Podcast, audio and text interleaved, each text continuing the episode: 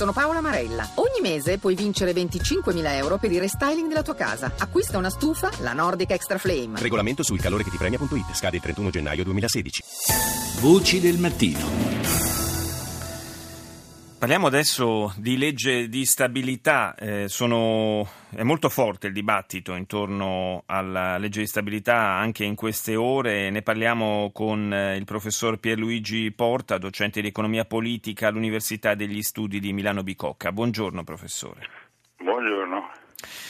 Partiamo eh, anche qui dalla, dalla stretta attualità, c'è, c'è, questo scontro in atto fra eh, il governo e le regioni in particolare, ma non soltanto sul tema della spesa sanitaria. Lei come lo vede questo scontro?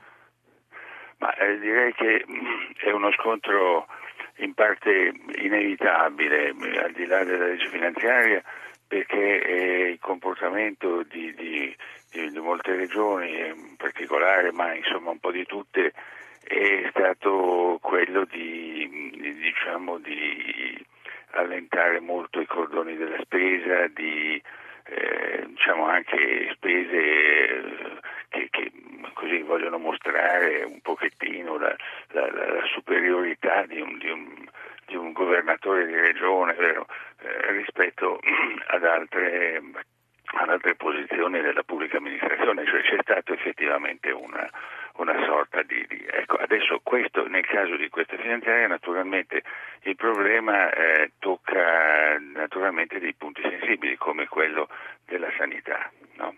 Ecco, lì il Presidente del Consiglio si è mostrato anche disponibile un po' a, e credo che lì in qualche modo bisognerà un pochino riflettersi, anche se anche in quel settore ci sono degli sprechi, sono usciti dei dati che mostrano come le stesse prestazioni hanno un costo molto diverso da regione a regione, certo. il che fa pensare che evidentemente ci sono delle cose da mettere a posto. Sì, anche, anche gli approvvigionamenti, insomma anche gli acquisti, esatto, si parla esatto, da, da tanto tempo di questa centrale unica per gli acquisti, resta resta ancora però un resta po' ancora, un sogno. Ancora, sai, probabilmente anche fatto quello magari non sarà sufficiente, tutto sommato il sistema Italia è un sistema che non sfora dal punto di vista della spesa sanitaria rispetto ad altri paesi. Diciamo che la nostra spesa sanitaria è ancora relativamente contenuta rispetto agli altri paesi, quindi in qualche modo bisognerà forse trovare un accomodamento, però ecco io credo che è un accomodamento che eh, poi deve tenere anche conto di quegli altri aspetti che dicevo prima della spesa delle regioni che indubbiamente un pochino di, eh, di mea colpa lo devono anche fare. Insomma. Senta, professor Porta, eh, sono emersi in questi giorni da parte della Corte dei Conti, da parte della Banca d'Italia anche dubbi eh, su altri, altri, punti della legge di stabilità, in particolare si è sollevata qualche perplessità anche per quanto riguarda le coperture. Indubbiamente, perché eh, non, è facile, non, è facile, fare i conti, non è, non è facile fare i conti. Ora il governo ha eh, rinviato al futuro eh, quella che è la, mm, eh, l'automatico aumento di certe imposte nel caso di disavanzo e naturalmente il rinviare al futuro è qualcosa che non è che tolga il problema, eh, quindi eh, diciamo, ecco, non so, l'aumento automatico dell'IVA, per esempio, sì. in presenza di un certo tipo di deficit è stato rinviato, non c'è più questo, questo automatismo, almeno per il, 1900, per il 2016. E... Ora, questo rinvio naturalmente può lasciare dei dubbi che si stiano scaricando sul futuro ecco. eh, dei, dei, dei, disagi. No, questo indubbiamente esiste questo problema, però io direi che va considerato all'interno di una legge finanziaria, cioè una legge di stabilità, come si chiama adesso, legge di stabilità che è una legge che forse per la prima volta è decisamente puntata sulla crescita, quindi favorisce gli investimenti, favorisce l'occupazione, ecco, e naturalmente eh, bisognerà vedere anche che effetto potrà dare questo in una situazione congiunturale che probabilmente andrà verso una certa ripresa. Sì, quindi possiamo dire che è in parte anche una, un po' una scommessa sul futuro, una scommessa proprio sulla ripresa che dovrebbe poi eh, consentire, insomma, dare una mano a rimettere a posto i conti. È certamente, anche tutto il tecnicismo europeo che indubbiamente ci ha fatto anche del bene, ma ci ha fatto anche del male, non può durare. Bisogna tornare a una politica che sappia bilanciare pro e contro su tante cose senza vincolarsi a rigidità che alla fine si sono dimostrate assurde e ci hanno messo anche in in una posizione minoritaria rispetto ad altre aree del mondo come gli Stati Uniti, come il Giappone che hanno saputo intervenire in maniera molto più decisa. Noi abbiamo avuto per fortuna un Presidente della Banca Centrale Europea che ha saputo agire in maniera abilissima e adesso speriamo che la sua azione continui. Ecco, all'interno di questa modifica un po' di quello che è l'assetto europeo, più che altro non tanto in termini giuridici ma in termini di atteggiamenti, sì. di modi di fare, io penso che la legge finanziaria sia tutto sommato positiva. Ovviamente abbiamo ancora davanti un mese per approvarla, forse anche un po' di più. Eh, insomma, c'è qual- tempo per limare quelle cose che non vanno bene. Certo, qualcosa può certamente cambiare. Grazie. Voci del mattino.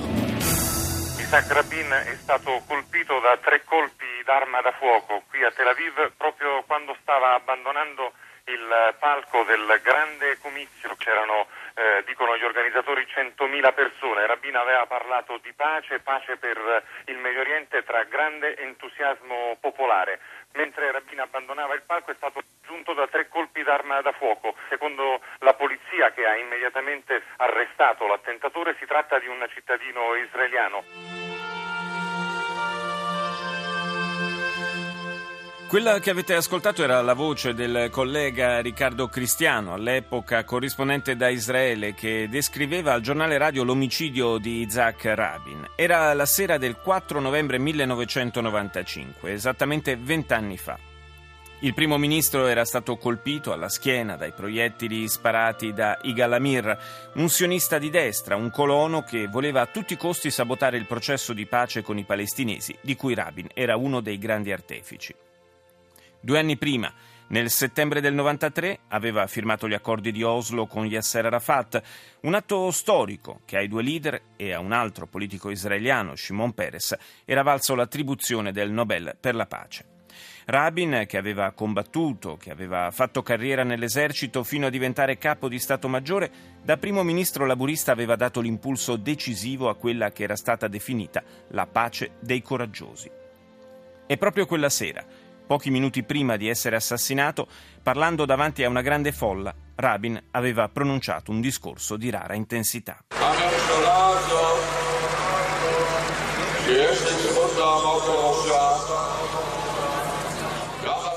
Il governo che ho il privilegio di guidare insieme al mio amico Shimon Peres ha deciso di dare una possibilità alla pace, disse. Una pace che risolverà la maggior parte dei problemi di Israele ho sempre creduto che la maggioranza della gente voglia la pace e sia pronta a prendersi dei rischi per ottenerla. La violenza sta minando le fondamenta della democrazia israeliana, deve essere condannata, denunciata e isolata. Ci sono nemici della pace che cercano di colpirci per silurare il processo di pace. Voglio dire con chiarezza che abbiamo trovato un partner per la pace anche fra i palestinesi. Parlo dell'OLP, che è stato un nemico ma ha smesso di alimentare il terrorismo. È per il bene dei nostri figli e dei nostri nipoti che questo governo proverà ogni apertura, ogni possibilità pur di promuovere e raggiungere una pace completa. Perfino con la Siria sarà possibile fare la pace. Parole ispirate, fra le quali balena quasi un presagio di quanto sarebbe accaduto di lì a poco. Ma riascoltare quel discorso di Isaac Rabin ci porta anche a riflettere su come in questi vent'anni la storia abbia camminato a ritroso. Da allora quella pace fra israeliani e palestinesi che sembrava a portata di mano è andata sfumando fino a tornare un miraggio. E la Siria?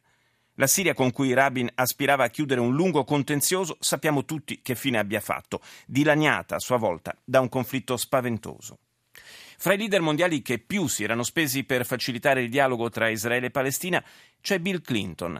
Ecco la sua prima reazione pubblica alla notizia della morte di Rabin. The world has lost one of its greatest men, a warrior for his nation's freedom il mondo ha perso uno dei suoi uomini più grandi, Isaac Rabin, un uomo che per mezzo secolo ha rischiato la vita per difendere il suo paese e che oggi ha dato la vita per una pace duratura. Il suo ultimo atto, le sue ultime parole sono state in difesa di quella pace che ha fatto così tanto per raggiungere. È stato mio amico, lo ammiravo moltissimo e gli volevo bene. E con la voce incrinata dalla commozione Clinton concluse il suo breve discorso con queste parole. Let me just say, Shalom, Haver. Goodbye, friend. Il professor Pierluigi Porta.